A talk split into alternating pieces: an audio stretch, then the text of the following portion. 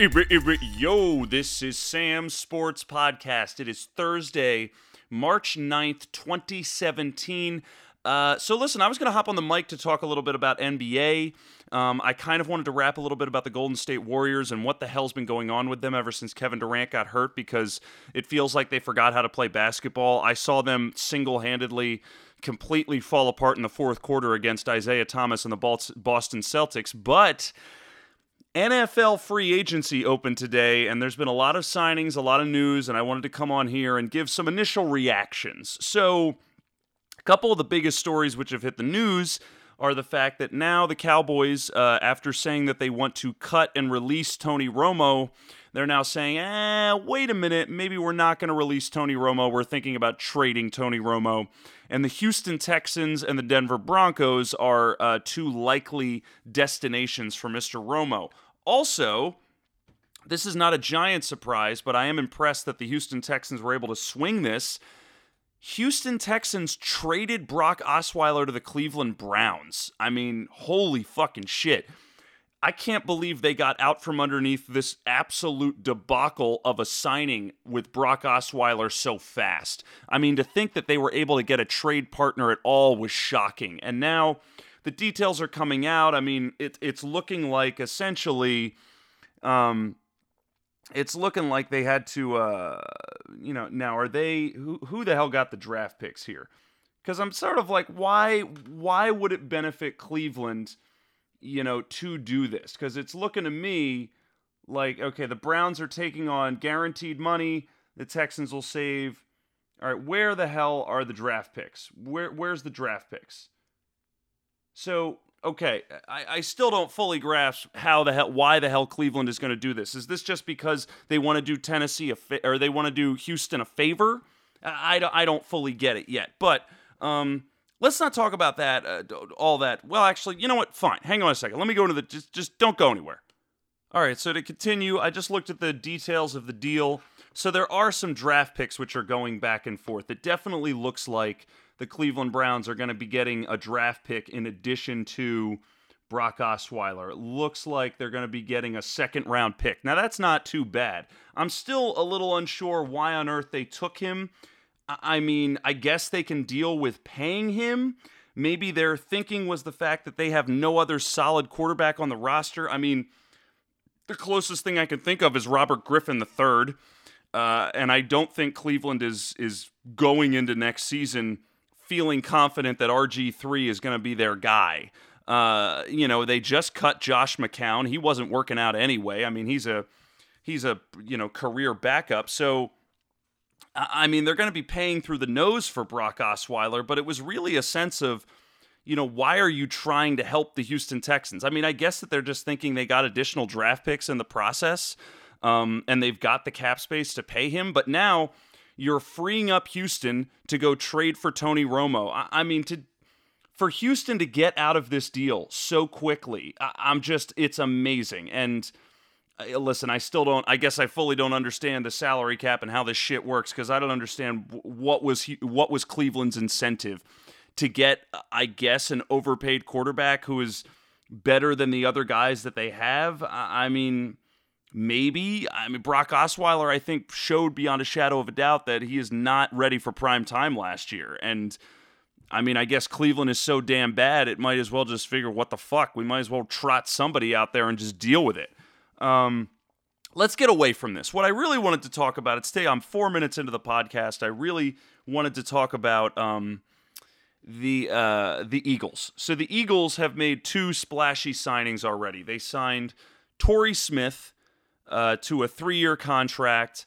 Um, he was just cut by the Niners, so he's essentially going to be their speedster wide receiver who's going to take the top off the defense. And the big news is that the, the Eagles have also signed Alshon Jeffery. Now, that is a big splashy move. And not just a big splashy move, they signed him to a one year, $14 million deal. So they are opening up their checkbooks.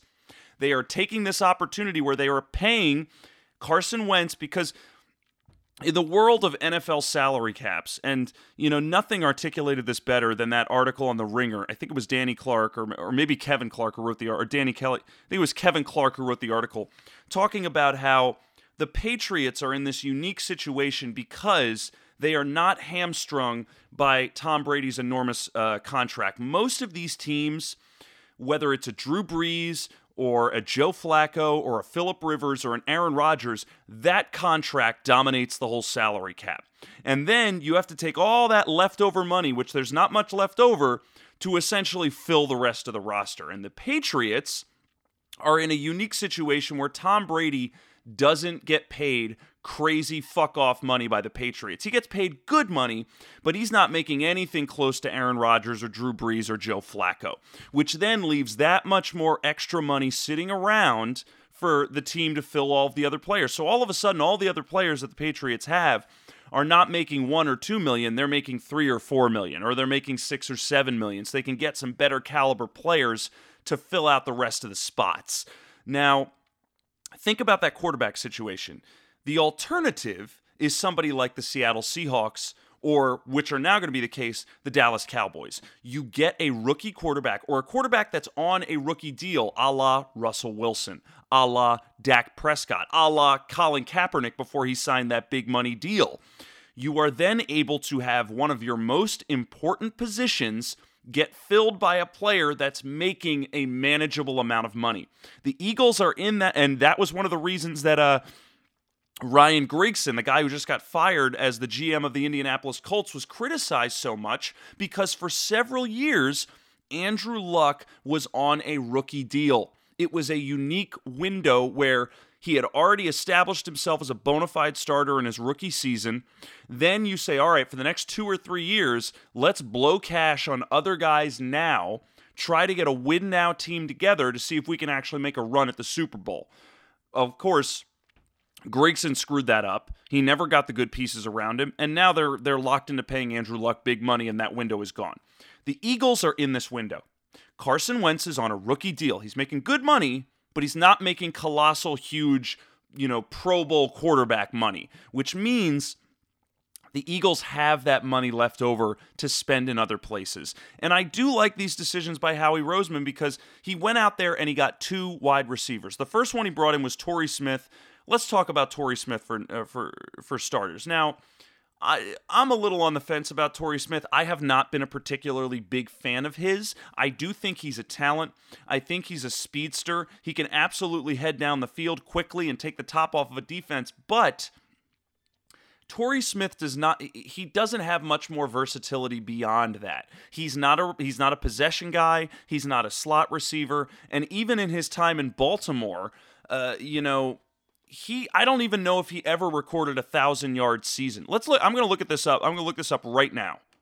All right, I'm looking at Torrey Smith's stats as we speak. He's had one thousand yard season, and pretty much all of everything else is by volume. He's a home run hitter like DeSean Jackson. If he doesn't get his two catches for 78 yards in the game, he's not going to do anything. That's kind of the thing I I worry a little bit about Torrey Smith because you know, I mean, I think the Eagles are going to want a little bit more, but considering when you look at the Eagles' offense, and wide receiver was one of the most glaring weak spots on their offense. You know, Carson Wentz, I think you feel good about him at quarterback. Running back, you know, Darren Sproles and Ryan Mathews, eh, but, you know, Wendell Smallwood, Kenyon Barner, some of the other guys that they had on their team did fill the running back slot pretty well. Tight end, they're all set with uh, Brent Celek and Zach Ertz. The offensive line, I think, is still pretty solid. I mean, I think they can fill in, you know, some positions at guard and um, hopefully Lane Johnson plays a whole season and then you're not sort of fighting with the right tackle position. But I just went through the entire offense. The pieces that were missing were the wide receivers. Aside from Jordan Matthews, who's not a speedster like Torrey Smith. Okay, this is Jordan Matthews, you know, he can get a long ball down the field, but he's also really more of a slot guy as well. He's a possession guy. He's a West Coast offense guy. He's a guy that's going to get more volume than he is, you know, long home run passes like Torrey Smith. But when you take aside from Jordan Matthews, you got Nelson Agholor, who's been a disappointment. You had Josh Huff, who ended up getting cut. You've had Dorial Green Beckham, who, you know, he was meh last year, but uh, Torrey Smith does bring, I think, a tenacity to that offense that seems to make sense. I mean, they need a speedster who can go down the field. And he's that guy. And if Carson Wentz can get it down the field, which I think he can, all of a sudden you have a guy that you do need to kind of factor for because there were instances last year where Carson Wentz was hampered by the you know the inability of his receivers to get the ball you know because there were some times where he got the he put the ball where it needed to be and his receivers just couldn't get separation. And that's that can't happen if you actually want to have this guy mature. So i like the addition of Torrey Smith. Now then going and getting Alshon Jeffery. Going and blowing cash on Alshon Jeffery. I mean that is a big move. And now this comes back to what i was just saying about being in this special window where you're not paying Carson Wentz crazy money. So the Eagles can afford right now, at least right now, to go get Alshon Jeffery and pay him monster money for one year. To pay him $14 million for one year. Now, you're giving him what he wants. He's getting that big, crazy money. He's getting almost the same kind of money he would have gotten in Chicago. Now you put him in a situation with a better quarterback. I mean, listen, Cutler, Hoyer, I don't even need to go into that situation. But you're putting him in a situation with a better quarterback where he's going to have an opportunity to thrive. And this is a make or break season. You know, I don't think the Eagles are going to look like if he has a colossal year, if he has a career year, if he's a game changer, if he plays in over in in, in you know 13 games or more, which has been an issue for him the last couple of years because he's had injuries which have kept him off the field and he had a suspension which kept him off the field.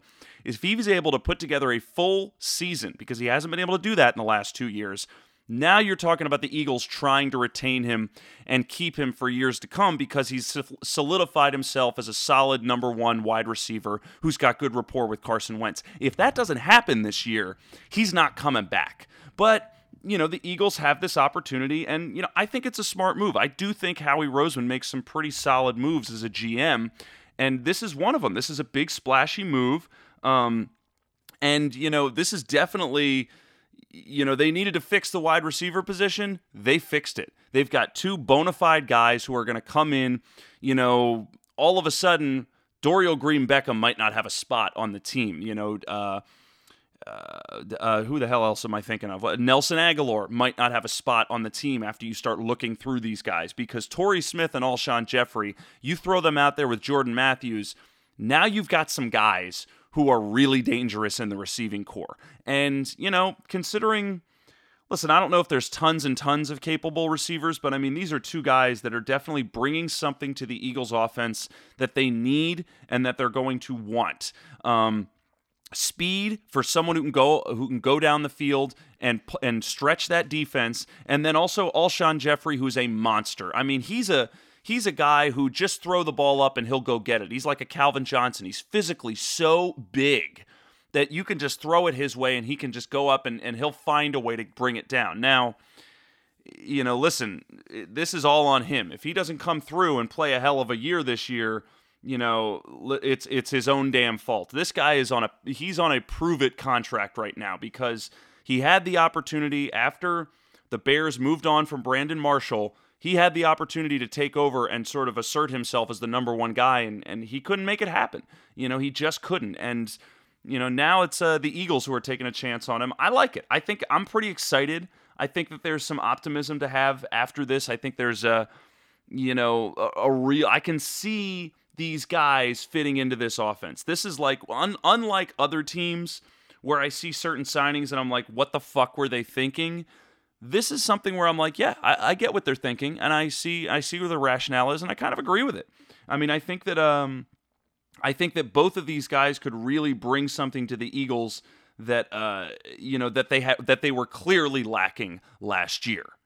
Now, um, okay, I want to I want to shift gears. I want to I want to switch back to Brock Osweiler just because I I'm just this entire situation was. I mean, Brock Osweiler getting signed for the money he was signed was one thing. Having the embarrassingly atrocious season he had last year was something else. And then seeing the Cleveland Browns do them a favor and actually take on his contract, you know, listen, Cleveland is in a situation where it's almost like they're it's it's it's a lose. I don't want to say a lose lose, but they've got nothing to lose, you know. Because listen, if they're able to kind of make enough out of Brock Osweiler that he's able to put together enough of a season that they could feel like he's you know they could get through the money they're paying him, or listen, maybe they churn him into a trade chip, you know. But either way. The only thing that they have able to do right now is deals and draft picks. And this is something that I think they acquired a draft pick in this trade. And, you know, they're positioning themselves as well as they can to be as much movers and shakers when draft day comes. And this is just another sort of chip that they now have to work with. Because, listen, if they can't move him, they've got a quarterback who they could trot out there and take a look at. And if they can move him, you know, he could be a nice, you know, sort of cap casualty, whether it's this year or next year for one of these teams. Um, what's more important, though, is it looks like the Houston Texans are going for Tony Romo.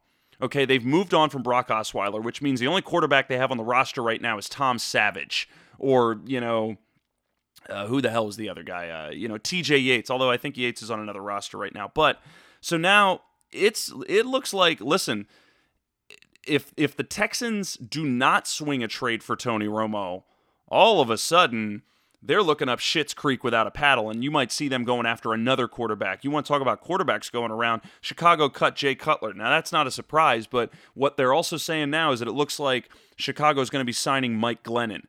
And now Tampa Bay wanted to keep Glennon because they gave him a lot of money, or they offered him a lot of money to stay there as the second fiddle behind Jameis Winston. But I think the truth is that, you know, Glennon's been a second fiddle for at least four years now. He wants a shot at the real job, and Chicago's willing to roll the dice with him. Um, what's frightening uh, to my boy Shaka out there, and I think all the uh, New York Jets fans, is that it's looking like the Jets might go after Jay Cutler. And I don't like it, man. That's another example of the Jets trying to get a flashy name, a competent quarterback who can come in there and save the day, and he's going to be a fucking train wreck. I'm just throwing it out there. I don't think I'm saying anything that's new news to anybody, but I think he's going to be a train wreck. So I don't like that deal. Um, I do like, however, the New York Giants signing Brandon Marshall. After the Jets cut him, the Giants gave him big money because now the Giants need to essentially you know, fill in the spot that was vacated by Victor Cruz. They cut Victor Cruz and now they're bringing in Brandon Marshall. I mean, I like that, man. Eli Manning, you got to do whatever you can to take advantage of his window because he's not getting any younger either. Sterling Shepard and Odell Beckham Jr. were monsters. Now you throw Brandon Marshall in there. I mean, whoo, that's a dangerous receiving corps for the Giants. And this is a team where I still think the New York Giants had the best defense last year. I mean, I thought their defense was the most dangerous in the playoffs. And now you're adding this type of a guy to their receiving corps. That means their offense is going to get even nastier. Now, if they can finally fix their running game and their offensive line, the New York Giants will be back in business. But until that happens, you know, uh, listen, there's only so much you can count on, but you can certainly count on the wide receiver position.